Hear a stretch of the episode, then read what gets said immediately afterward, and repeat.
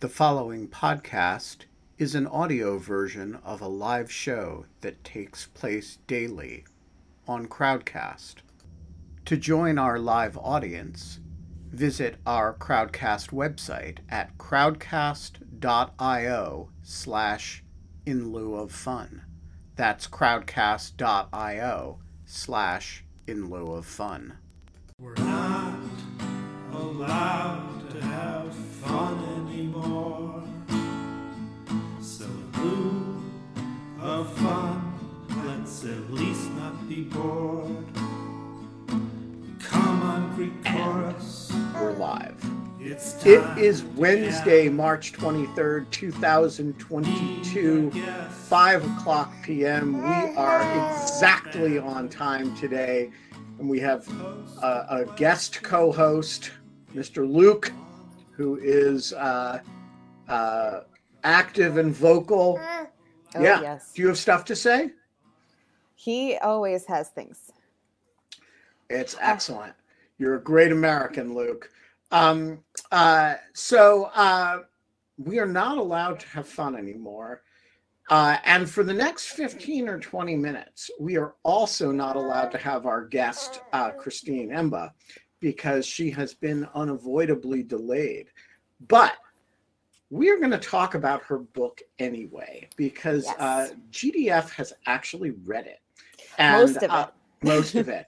And so we're going to cover the part that would be just like the author describing the book and, what she did in it. And then that way, when we get here, we won't have to ask those first few questions. So GDF, what's the book about? So it is a way of rethinking our relationship with sex and our way of rethinking our relationship with one another. It challenges a lot of our current preconceptions that we have about our social norms, first being about sex. So there's four major assumptions I think that she covers in here: that men and women are the same regarding sex, that sex is just a purely physical act, that the absence of rules will make us happier in our sexual relationships, and that my sex life is nobody's business. Now, these four preconceptions also are accompanied, that's the word I'm looking for, by a really interesting discussion about society and how we have kind of used consent as this catch-all phrase, and how consent might not be enough, and why having just consent as our barrier really puts a limit on our interactions with one another and also our ability to truly enjoy sex as an experience, as a topic, and limit how we consider it. All right. Ben. So you've read most of it, but not all of it. Is that right? Not all of it. Yes. And do you, by and large, are you? Oh, Christine is now here. Yay! And Christine, please correct me if I have misrepresented. Well, we have no idea how much of what you just said, Christine, heard. But while she is popping up on screen, and there she is. Hello, Christine Emba. Hi, everyone. Sorry I'm late. I'm still on deadline. Well, we appreciate your joining us. Congratulations on the book. And you look like you are joining us from the Washington Post newsroom. I am. Yeah, we are back in the office. So I am back in a little meeting room. That is extremely exciting. This is, I think, the first time we've had so many people from the Post on. And I think this is the first time anyone has actually joined us from the Post, which may be an indication that we are allowed to have fun again. I mean, you guys both look like you're having more fun than I am, frankly. Like, that is a hammock that you're in. It looks like a hammock. And I'm wearing a sloth shirt, which is not to say I've had a slothful day. That's fair. So congratulations on the book. It is, I assume, out yesterday. Is that right? Yesterday was pub day, so now it's out wherever books are sold or listened to. And I read the audiobook, which is fun. I really enjoyed it. So why did you want to provoke people by rethinking sex? Well, big question. I mean, it's a question provoked, one might say, by the title. Yes. Well, so I actually started. I didn't set out to write a book about sex, actually. So I'm a columnist at The Post, and I have always written about sort of questions of culture, ethics, and society, and sort of how I create norms. And during the Me Too moment, I was writing a lot about these cases like Harvey Weinstein, Matt Lauer, et cetera, et cetera. And to me, it seemed like those cases brought up and made clear the fact that, you know, the problems we thought we had solved about, like, through the sexual revolution, the feminist movement, had not really gone away.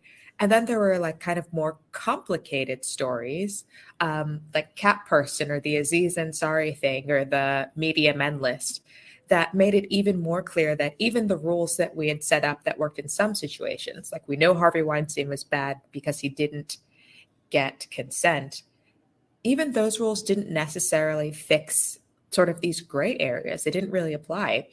So also in those stories, and the fact that so many women especially seem to really relate to them, these situations of bad sex, of like, well, you know, I consented to it, but it was awful. Or like, oh, like somebody does something to me that I don't want, but like don't really say no. And that's extremely normal for me. That's just what sex is like now.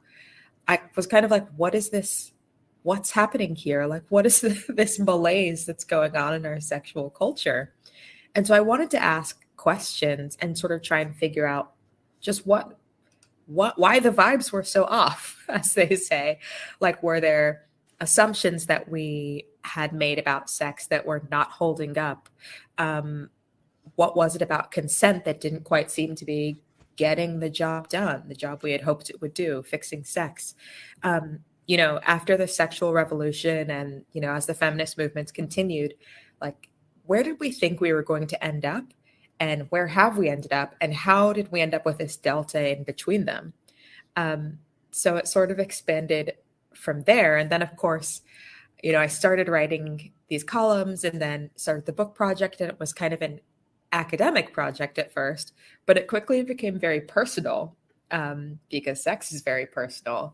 And I ended up, you know, sort of rethinking my own kind of experiences. And as I talked to women and men, like in different cities across America, just trying to figure out what we had in common and what we really wanted from sex. And what is, broadly speaking, your conclusion? I mean, everything you've posed so far is a question. I assume that in posing these questions, you actually propose some at least tentative answers to them. What conclusions should we come to if we rethink sex? Well, so a big one that I came to, and that Gabrielle was talking about as I entered the room, was that we need to rethink our dependence on consent as the only possible ethical standard that we can apply to sex. Oh my gosh, so cute. That's Luke. Wow. I thought Luke was holding a microphone for a second. I was like, let him speak. He has Luke sometimes has a lot to say during the show, but it's usually not words. That's fair. It's just vocalizations, and we're pro that. Yeah. I do consent to that. But yeah, the idea of consent as sort of the only standard that we can, through which we can judge whether sex is right or wrong, seems clearly lacking to me. You know, consent is a floor. It's a great, you know, sort of legal baseline to make sure that what you're doing is not actively felonious, but it shouldn't be a ceiling. You know, we should be asking. Right. Not felonious is not the relevant standard in most interactions. Right. And do we really want our legal standards to be our standards all the time? Exactly. Like, that's not what relationships look like, I think. And a kind of a real relationship is what a lot of people want from their sexual encounters.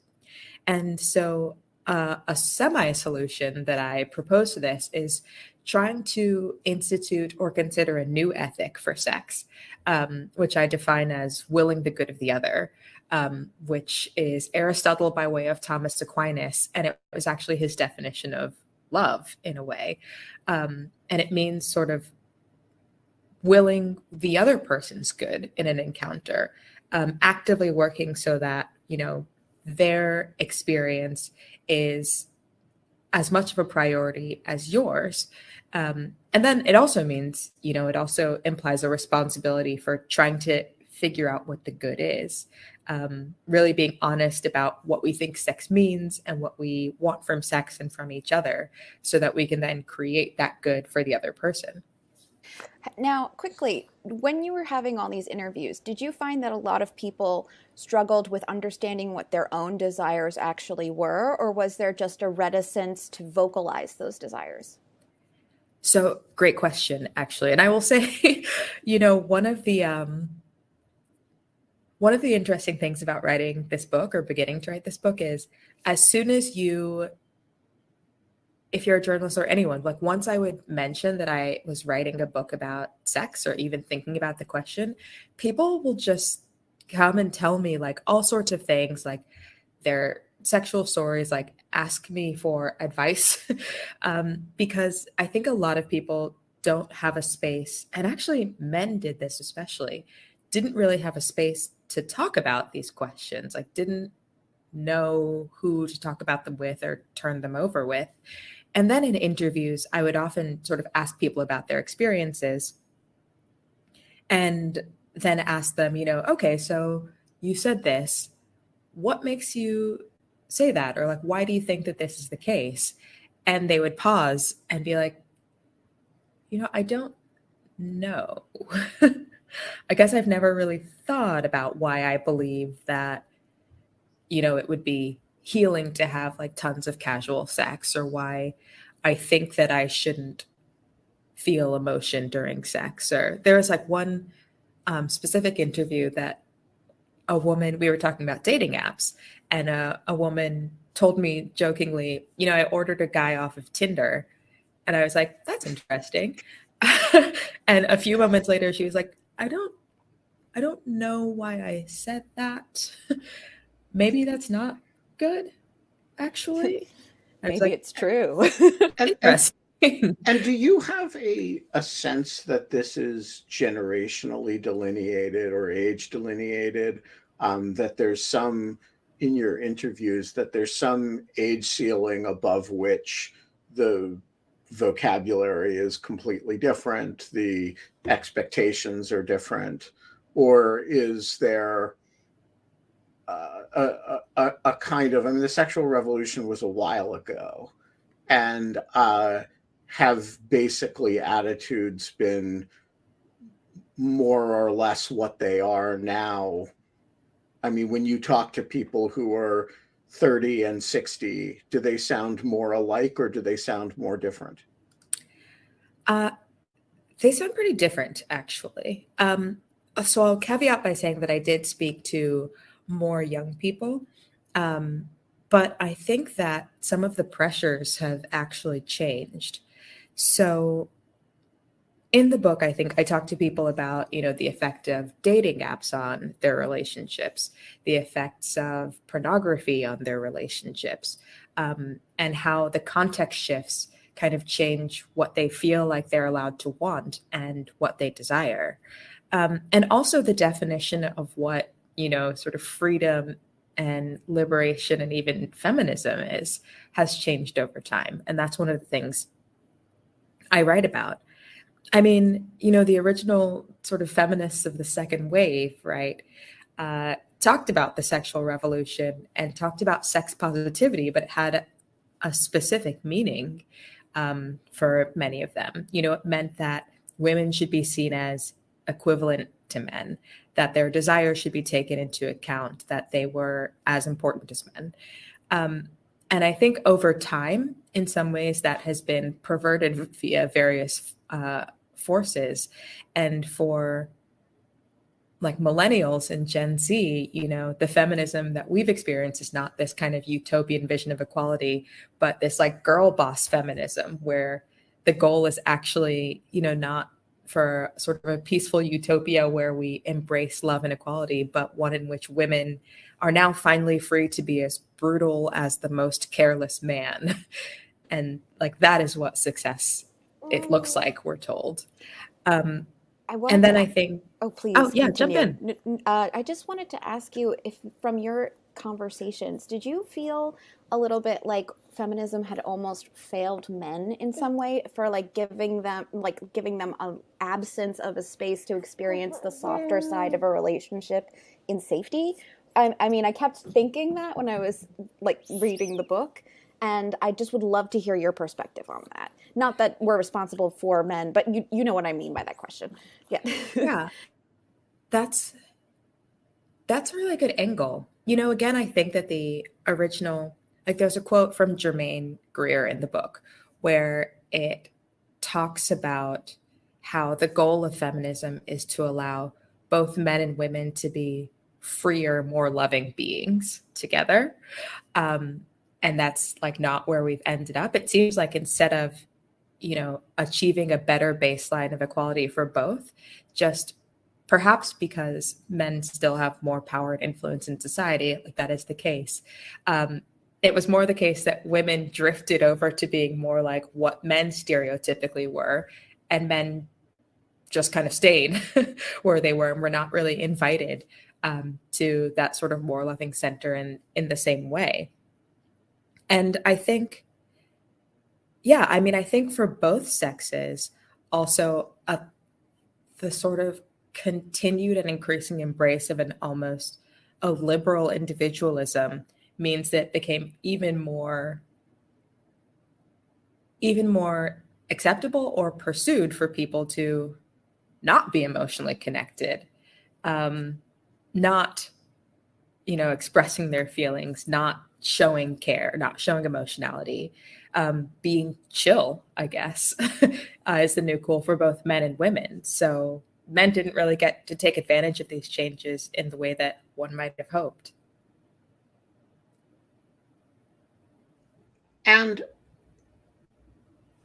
how does consent play into that? Like, to the extent that a running theme throughout this is the inadequacy of consent as a standard, or the inadequacy of applying the criminal standard to general ethics and life. What's the relationship between those pathologies that you've just described and a kind of baseline consent standard as what everybody's looking for compliance with? Yeah. So, I mean, to be clear, consent is important and non-negotiable. And it honestly took us long enough to get even to the place where consent is the baseline. So consent is a good thing. But I think that one of the things about consent is, as we've said again and again, it is a legal requirement. It's a contracts methodology in some sense. And it kind of assumes that the two people who are consenting are necessarily like in opposition to each other, right? Like one person is trying to get something from someone else and the other person is agreeing to it or has to agree. And oh man, I see that. Can I say curse words? The zipless fuck. I actually have a section on that in the book. But, you know, people are set against each other. And so it's not collaborative in a way. Like consent does not necessarily induce you to think about the other person's feeling and, you know, work in concordance with them. It assumes that like someone is out to get the sex and the other person has to either give it up or not give it up. which is not really conducive to relationship and mutual care. Okay, so the skeptic, though, would say, Christine, all that is very nice for the people who want to do this. And, you know, the sexual revolution was never about so that square people can't have normal relationships. It was always about so that unsquare people could be liberated from all that bullshit if they wanted to. And so, yeah, no one's telling you not to demand that people not be assholes as well as get consent. No one's saying you can't demand more. But, you shouldn't also tell people that they have to demand more. So what's wrong with the sort of pure libertarian response? Hey, if it's not working for you, that's fine. But, a lot of people just, a lot of women just want to be girl bosses and the hookup culture works just fine for them.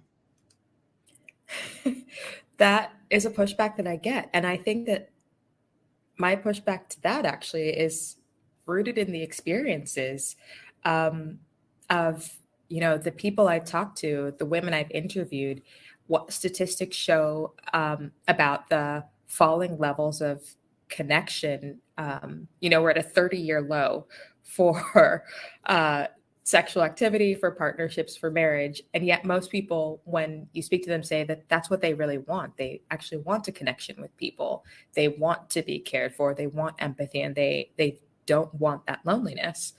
And I think that the sexual revolution has liberated people. And I'm not trying to go, back from that. I think a lot of good has happened, but I think it's still worth considering, also new pathologies have cropped up and new problems arise, and many people are still dissatisfied. So, what is going on with them and how can we help them?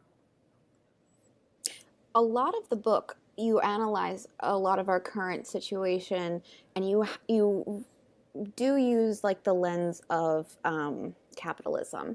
And I thought that was such an apt description of the situation right now. And also but I've split my brain. I want to go two different directions at the same time. Do both. Just do them in order. Oh, it's hard though. So how much do you feel, especially with the advent of dating apps, that capitalism is being reinforced within our interpersonal relationships? Do you think that that's a powering force, or is it just something that we're not examining enough? Well, what do you mean by a powering force? Meaning that that's essentially that it's driving our... It's the driver, that we're completely unaware of how much our own consumerism and our attitudes towards each other have been co-opted by our understanding of what is good in terms of materialism. Mm-hmm. Yeah, really good question. I think it's a little bit of both. As you asked earlier, like I think a lot of our desires have remained unexamined. And so it's very easy for certain things to creep in, whether it's through sort of, cultural products or media influence or just sort of the changing times without us almost noticing. So, for example, that Tinder example that I gave you, if you think about it, like Tinder, the app, and the way that many of these dating apps are set up now, teach us to commoditize each other. I mean, their setups, they're supposed to look like kind of a deck of cards where you're just like swiping through people and people are interchangeable. There's always someone coming up next. And that inevitably like does lead us to think of people in commoditized terms, as that woman said, like I ordered a guy off Tinder, just like one person among many. And we may not realize we're doing that, but like these things do shape the way that we think, even when we talk about like being, sorry, I guess we are going to curse on this a little bit. Like, oh yeah, feel free. Being fucked or getting fucked. Like that is, you know, the way that we talk about and think through these things also shapes how we feel in a way. And I think there are also larger forces. I talk about how sort of the ideal of the zipless fuck as like the optimal sex experience. The optimal sex experience being the one where you and the person don't know each other, don't care about each other, never see each other again, and don't have feelings. And that's great because it frees us up to be like the most individual, atomized person possible. I mean, the reason why I think capitalism likes atomized individuals is because then they just devote all of their attentions to work and the market. And they aren't interrupted by things like dependency or care or emotions or connections to other things. So I am interested in the politics of this project. Your people associate you with the left. This project is evidently influenced by Catholic social theory. Is that fair? It is. Yeah, it's influenced by Catholic social teaching for sure. And it has a I would say a not politically conservative bent, but a more, hey, wait a minute. Do you really want to divorce sex from feelings? Do you really want to pretend that the expectations of women and men are not, in fact, at least a little bit different? And so I'm interested in the complicated politics of the project and also what the political response to it has. I mean, it's been a day, but what the response from the feminist left has been, and also from that part of the right that is engaged with these questions. Yeah, yeah. It is only the second day, so I have to say that I'm not 100% sure what the response is yet, but I know that. And this was actually a surprise to me. I didn't know that this was happening. But Michelle Goldberg wrote a column about my book that came out yesterday when the book dropped. And someone can drop it in the chat. Otherwise, I will just totally lose my train of thought. And she seemed very confused by where I was. She was like, Christine Emba is a heterodox thinker. It's kind of hard to pin down where she's coming from, which I took as a compliment. But I think that a lot of readers maybe will have that reaction. And I don't actually think that that's a problem because really I'm not trying to come at this as a political project in sort of the traditional way that we've said this. Like this isn't about being a Democrat or a Republican or even the left or the right, but in, you know, trying to speak to people's lived experiences and help them to sort of seek the common good together. I will say that on the right, actually, I think I will probably catch a little bit of flack for not being totally prescriptive, frankly. You know, I'm not in the book saying like we need to ban pornography and everybody should not have sex until marriage because like I think that train has kind of left the station at this point. But then, you know, on the left, I think I'm going to catch a little flack, you know, for being like maybe it is okay sometimes to have judgments, to kind of insert moral questions and ethical questions into the public square. And yes, talk about whether things are right or wrong and whether some ways of moving through the world can be healthier or better than others. But I mean, that's why it's a provocation, you know? I'm trying to provoke that conversation because, like, how else are we going to move forward to any kind of solution or new stage? Well, my kink is having a little bit of moral judgment, so no one can tell me that's wrong. My kink is having opinions, and that's why I'm stuck in this office. Exactly.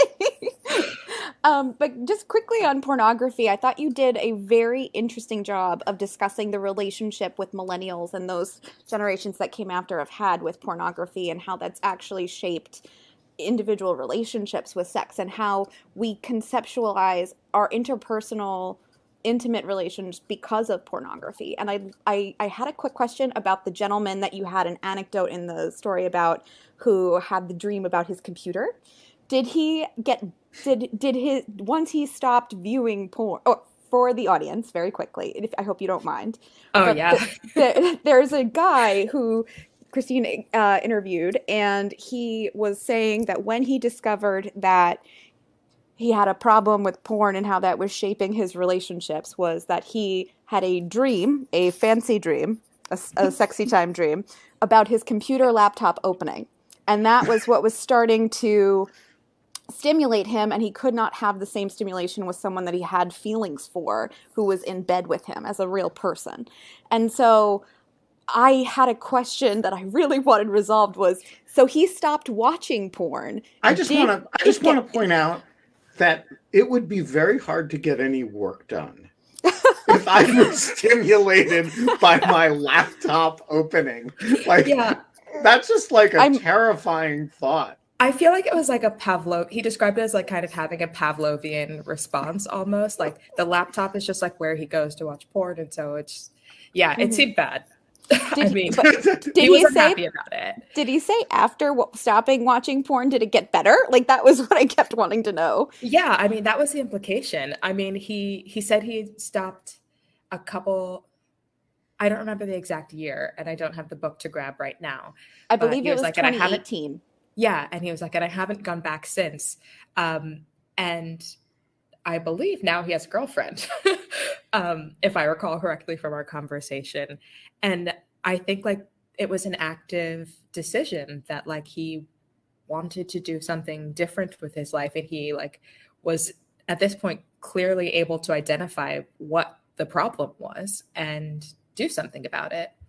And I mean, it's funny in talking to men, like more, in talking to women, porn came up, especially because so many women mentioned feeling an increase in guys asking them to do things that were maybe not seen as normal or normalized in the past. Choking came up a lot. And there's an anecdote in the book about that. Just because they had seen it, because they... Yeah, and they were like, clearly these guys are all like trying to test out something they've seen in porn where it's just like choking and like 15 different positions, and then they think I like it, and it's actually I don't like it. And so many men were like, yeah, porn, I mean, it's kind of one person told me it's kind of like Twitter, like I'm on it all the time, and if somebody took it away from me, I'd be like so happy, but I can't. So I think this is one of the biggest generational like shifts among men so I'm 52, and there is not a single person, and I challenge anybody in the Greek chorus who is 45 or above to tell me this does not describe your experience, that every male of my generation has an acute memory of the experience of being 13 or 14 and wanting to acquire porn, which of course was something quite anodyne compared to what is pervasive on the, and this was something you actually had to go to a newsstand and look somebody in the eye and say, hi, can I have a you know, which was essentially announcing, hi, I am going to masturbate this evening. Would you please assist me by selling me a visual aid? And the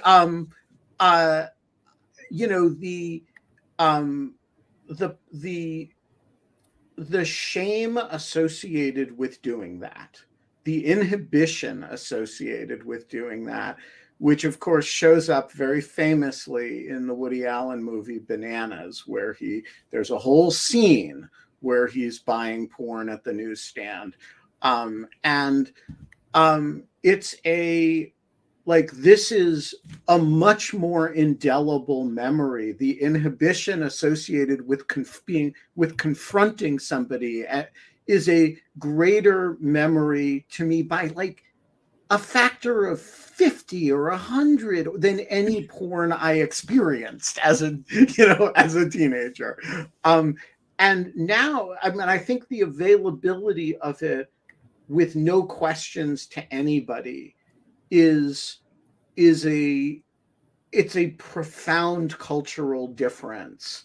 And so why would and I think the decline in sex, the decline in relationships is what, people, kids have access to this in the same way they have access to video games. You don't have to negotiate it through a relationship. You don't have to think about another person in it. And it's so easy.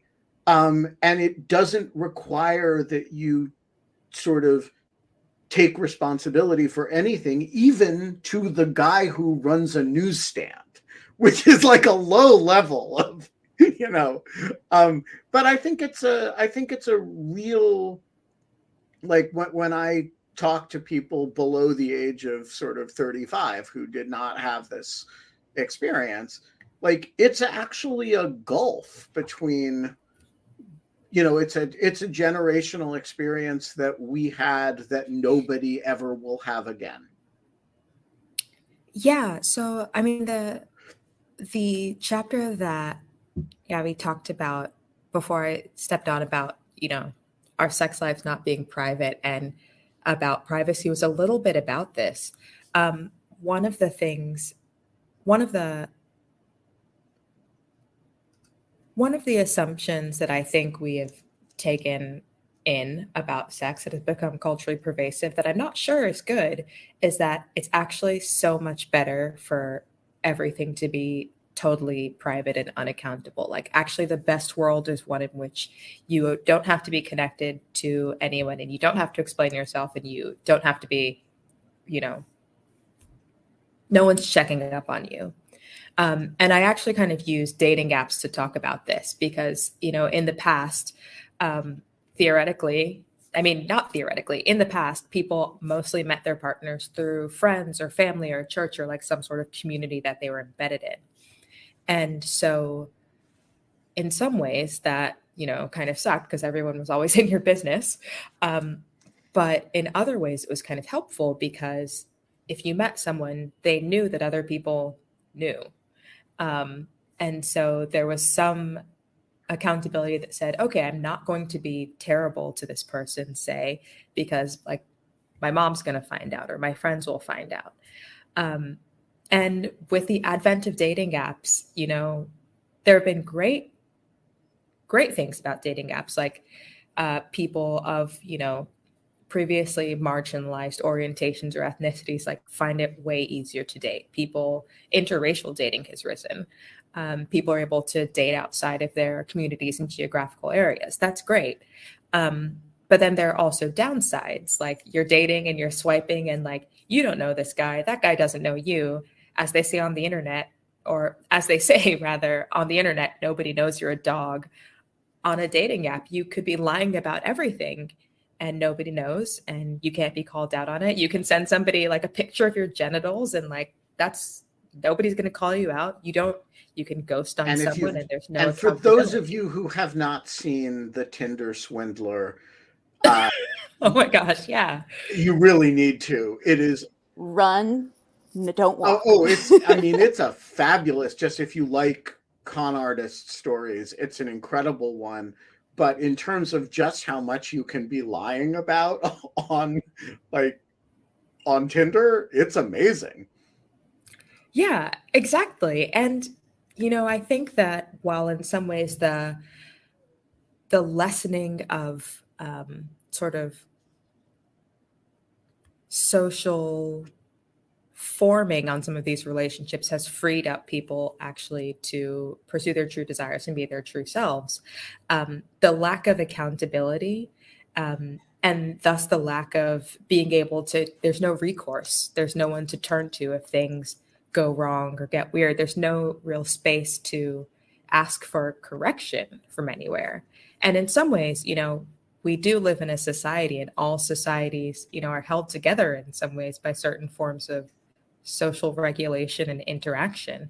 And I think when that disappears, often you can end up with some strange phenomena. And this is one of them. Let's go to the audience. We have a lot of good questions. Richard Wattenbarger, the floor is yours. Hello. Congratulations on the book. Thank you.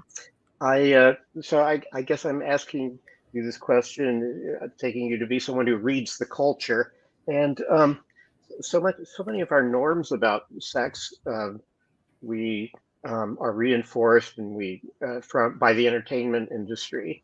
And I'm wondering, so what can we learn about the relationship of, what do you think we can learn about the relationship of American culture to sex from the entertainment industry, and in particular about how we joke about sex? You know, that was something that was kind of, you know, almost taboo when I was a kid. And of course, that's changed a lot. And I'm wondering if these lessons that we could get are helpful or unhelpful or neither. So, really great question. Yeah, I mean, I think so much of how we understand sex, especially because we don't have a great system of sex ed in this country, tends to be just informed by media, by mass culture. And I think we've become a little bit schizophrenic about sex in the way that it's described in, or the way that it's portrayed in mass culture. Like on the one hand, you have so many shows about like romantic and sexual peaks basically. And we're almost given to assume that like having sex is like the one thing that makes you an adult and is like the fulfilling thing in your life. And it's how we shape our identities. It's like the highest good you can have. And then on the other hand, we see sex everywhere. On billboards, on shows, like, you know, Sex in the City movie number 75, where like the whole point of it seems to be just like having sex with as many random people and getting as many experiences as you want. You know, sex doesn't mean anything. We have it to be cool, and that's all. And both of those, I think, kind of give us a false understanding of what sex is and how we might feel about it and how we should relate to it. And even if we desire something different, something perhaps more real, if there's no depiction of it in, you know, mass culture where we get our messages, we can feel like we're the weird ones. And what we need to do is be more like these depictions in either direction. All right, Paula, you seem to be a green rectangle again, but you're an audible green rectangle, and the floor is yours. I'm in an undisclosed location. So I was wondering if you think that the kind of like Hollywood version of sex kind of gives us like the superficial feeling that we are talking about sex, but we're really not. I feel like you always hear people say like, we're talking about sex more than ever. And like, my thought is just because you saw a lot of sex on HBO doesn't mean we're like, that's not the same thing as having a real conversation about it. Do you think those things get like conflated, which is like seeing a lot of nudity versus actually having a conversation? Oh, absolutely. I mean, watching sex does not equal talking about sex. Like, they're literally different activities. In the same way that, you know, watching pornography doesn't teach you how to have good sex. You're watching something that's created on a screen for entertainment. The angles are not there because they like accurately depict sex. It's because like this is what films well. And I think sometimes, you know, it's almost used as an easy way out of having kind of tough conversations about what we want sex to look like, what sex means to us as a society, because you can just be like, oh no, just like watch the movie. We've got sex covered. So what's the tough question? I mean, what's the tough conversation that society is watching porn and watching rom-coms instead of having? So like if you could force like a focus group of 50 people within 5 years in any direction of your own age, there's Mateo, to have a conversation about X subject, what's the one you would want nobody to be able to go out into life without actually having to have the conversation about? So that's a really interesting question. I think, first of all, we would need to have a conversation about just what sex is, what it's for, and what it means to us as a society and as individuals. And we'd also have to kind of think about what levels on which we want to understand this. You know, again, there are like all these competing definitions. Sex means nothing. Sex means everything. We shouldn't freight sex with emotion. We shouldn't expect sex to connect us. Or should we actually assume that for most people, sex maybe has an emotional component and, you know, we should be aware of that when we're having it? And again, like this is going back to the question of consent. Like it's kind of these trickier gray area questions that did you say yes or not is not sufficient to answer. And if we're only having conversations about consent, we're skipping over those questions. There's another chapter in the book that's entitled "Some Desires Are Better Than or Worse Than Others," rather. And I have heard that I may get some flack for this chapter too, but it's basically about how, again, under sort of a consent as the only standard regime, the only way that we judge whether a sexual encounter or even a sexual practice or act or preference is okay or not okay is, you know, to say, well, they consented to it. And once consent happens and like, we can't talk about anything else. We can't talk about anything beyond that. A sort of a curtain is drawn because whatever happens between two consenting adults is fine because they consented. And, you know, actually, as a society, I wonder if we need to have the conversation about, you know, are certain preferences good for us? And I think for individuals, context matters so much. And we have to be aware of how sort of policing desire has been used to stigmatize people and marginalize groups over time. But I mean, I'm seeing so many situations like these days. I was just reading an article in The Atlantic about Marilyn Manson and Evan Rachel Wood, you know, about how Manson basically got off on sort of horrifically abusing this woman, like whipping her, scarring her, et cetera, et cetera. And his defense is, this was an intimate, consensual relationship. So you're saying we're not allowed to disapprove of that? Well, I mean, that's the thing. I'm in your voice now.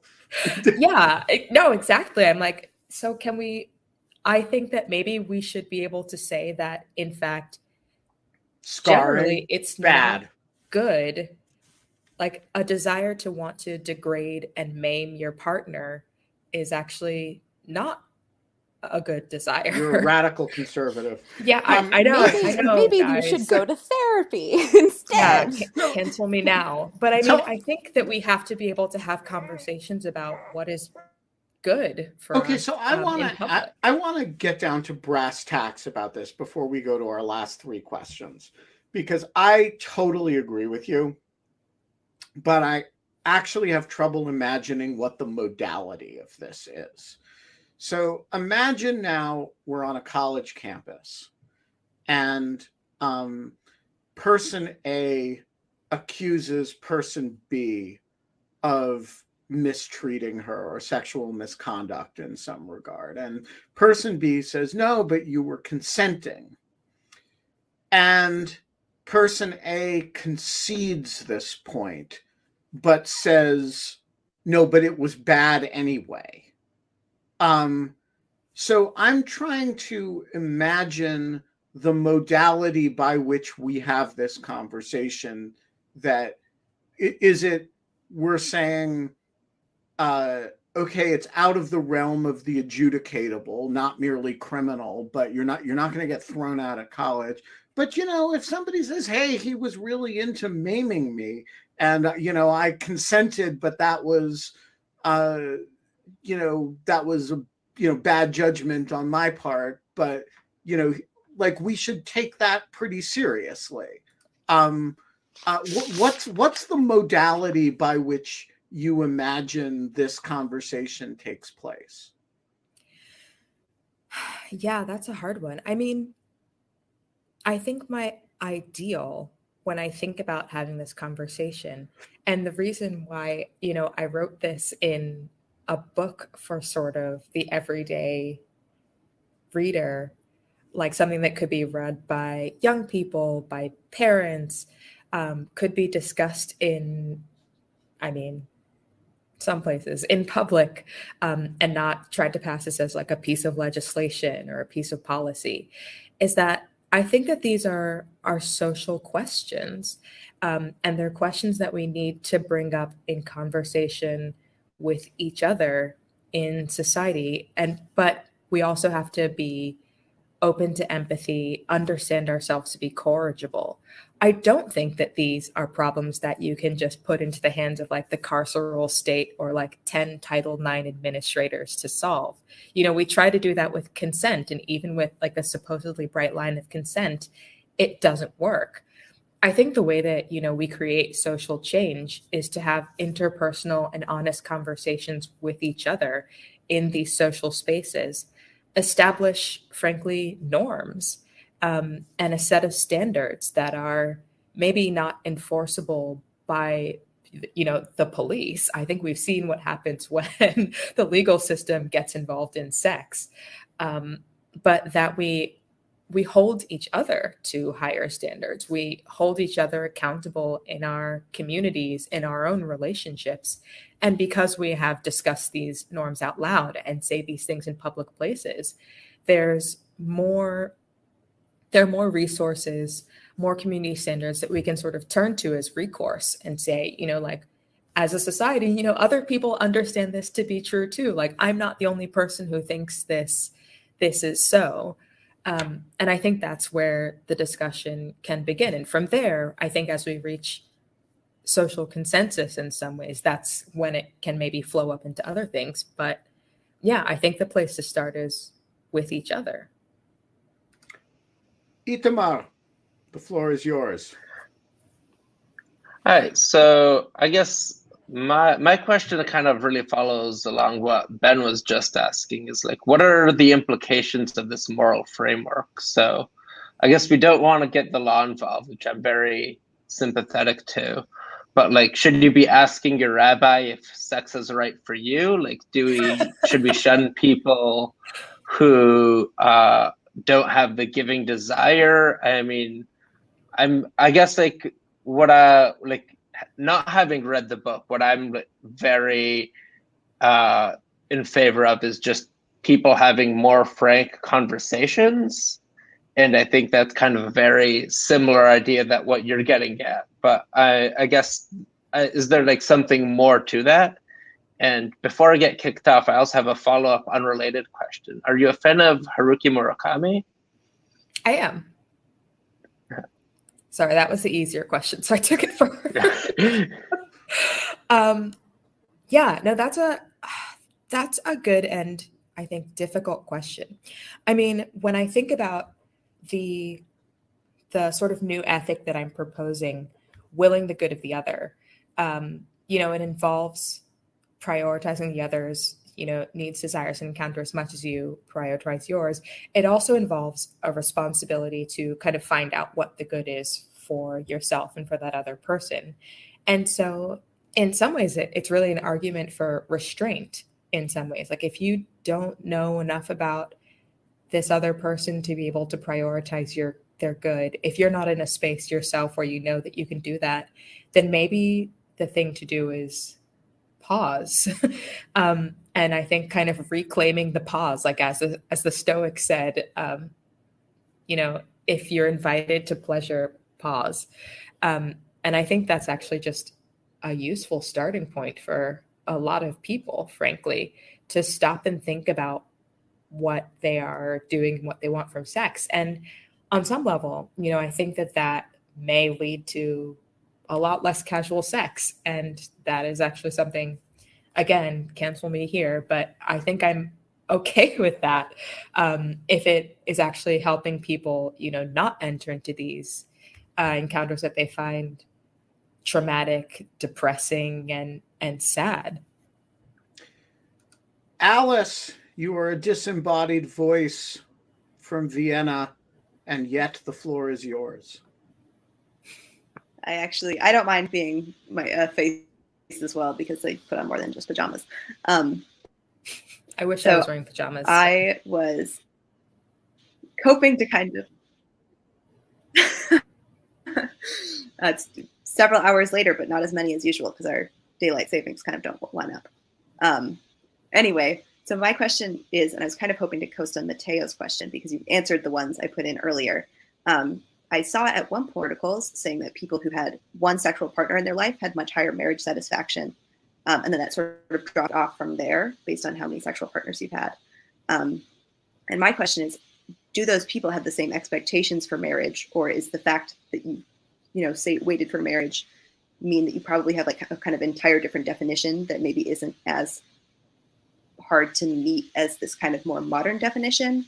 Or do you think that it really is tied to something less, that these people are using like the same definition, but they're not, but this like more sexual partners has a different kind of impact? And since we've got Mateo right here and we don't know how much longer we'll have him, let's have him attach his question to this as well. Sure.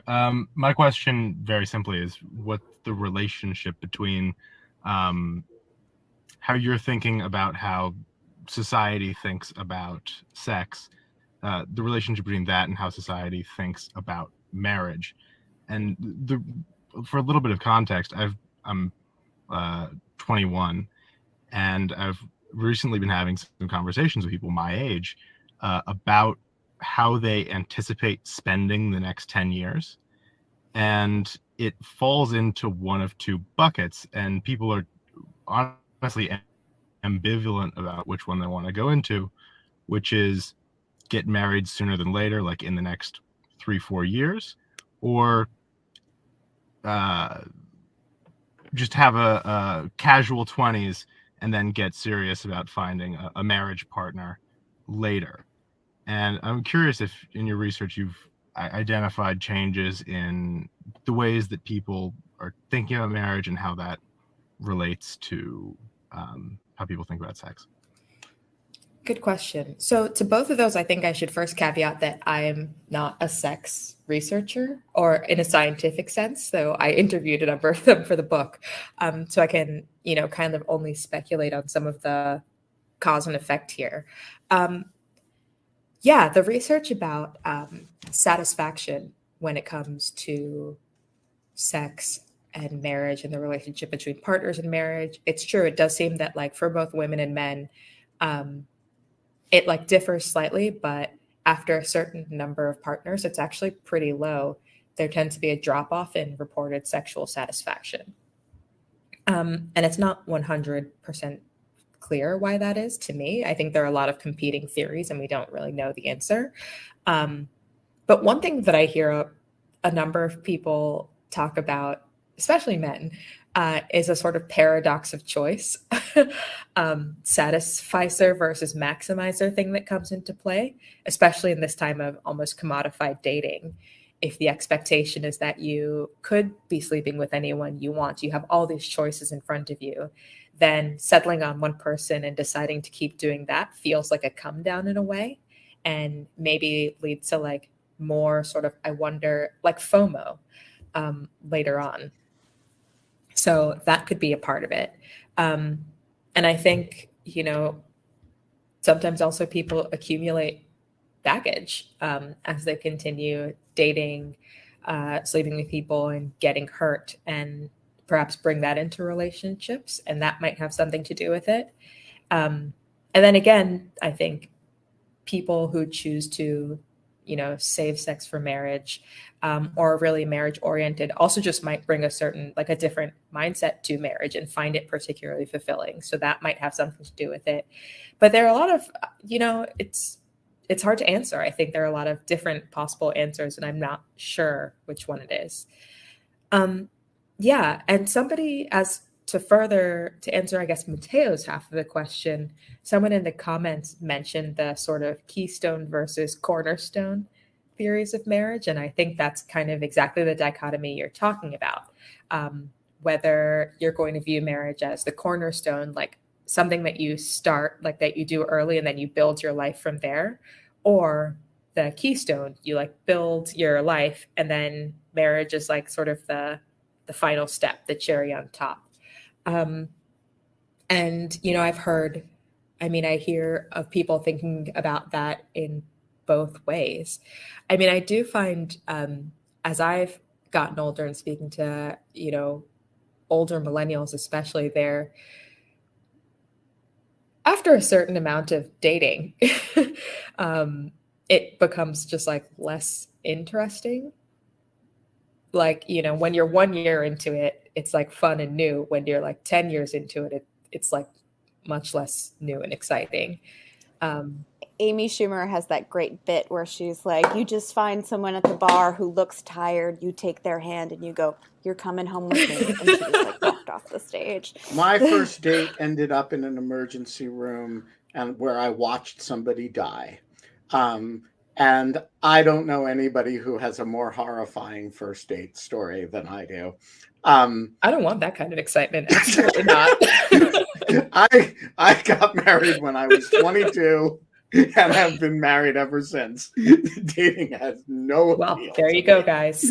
All right. We are going to, I've never watched anybody die before. We are going to leave it there. On that note of dramatic tension. And Christine Emba, you're a great American. I'm very excited to read this book. Which, among other things, is a courageous project to take on. And I think it's pretty cool. And I'm glad you did it. And we will not keep you further from your deadline. I actually, secret, not a secret since I'm telling all of you, I am doing this on my laptop from my office, and I have also been able to send a few Slacks, and I think I'm in a safe place now. Well, what happens when you open the laptop, though? I don't have that problem. Okay, just checking. And the laptop has been open this whole time, so right, so we're good. But I guess one thing that I will say, you know, really quickly first, as I put in the chat, Rethinking Sex, a provocation. Please check it out. And also, I think a number of people have said to me, especially, that like it's one that makes it easier to start a conversation, I think, with people, including your own kids. If you're interested in that, it might be alarming to read for parents on some levels, but it also is a real starting point to start from. And I do want it to start a conversation. But where was I going with this? I was going somewhere with this. I promise. Yeah, I mean, I guess just that. I think that, you know, The point of this is to be a provocation, not to make people upset or angry. And it is a provocation, not a prescription. You know, this is kind of like my idea for what sex could look like and for what I think the conversation might be missing. And like the best possible outcome would be for other people to add their own so that we can move the conversation forward. And as for it being brave to write a book about sex, you know, this is how editors get you, because no experienced person who's written a book before would take on this concept. But I guess like me, like never written a book before, when I was like, oh, I'll just like write about sex. I'll like fix sex. My editor was like, yes. I don't think it is brave to write a book about sex. I think it is brave to write a countercurrent book about sex. It's a choice, I guess. And it's a the number of times you've had to say, you know, cancel me now in this conversation is a reflection of that. And I think it's excellent. And it's, you know, the best projects are like that. And so thank you for joining us. We are going to be back, I think, on Friday. We'll be back on Friday, but I think we may be back with a gentleman who burned his Russian passport in public. Working on that, and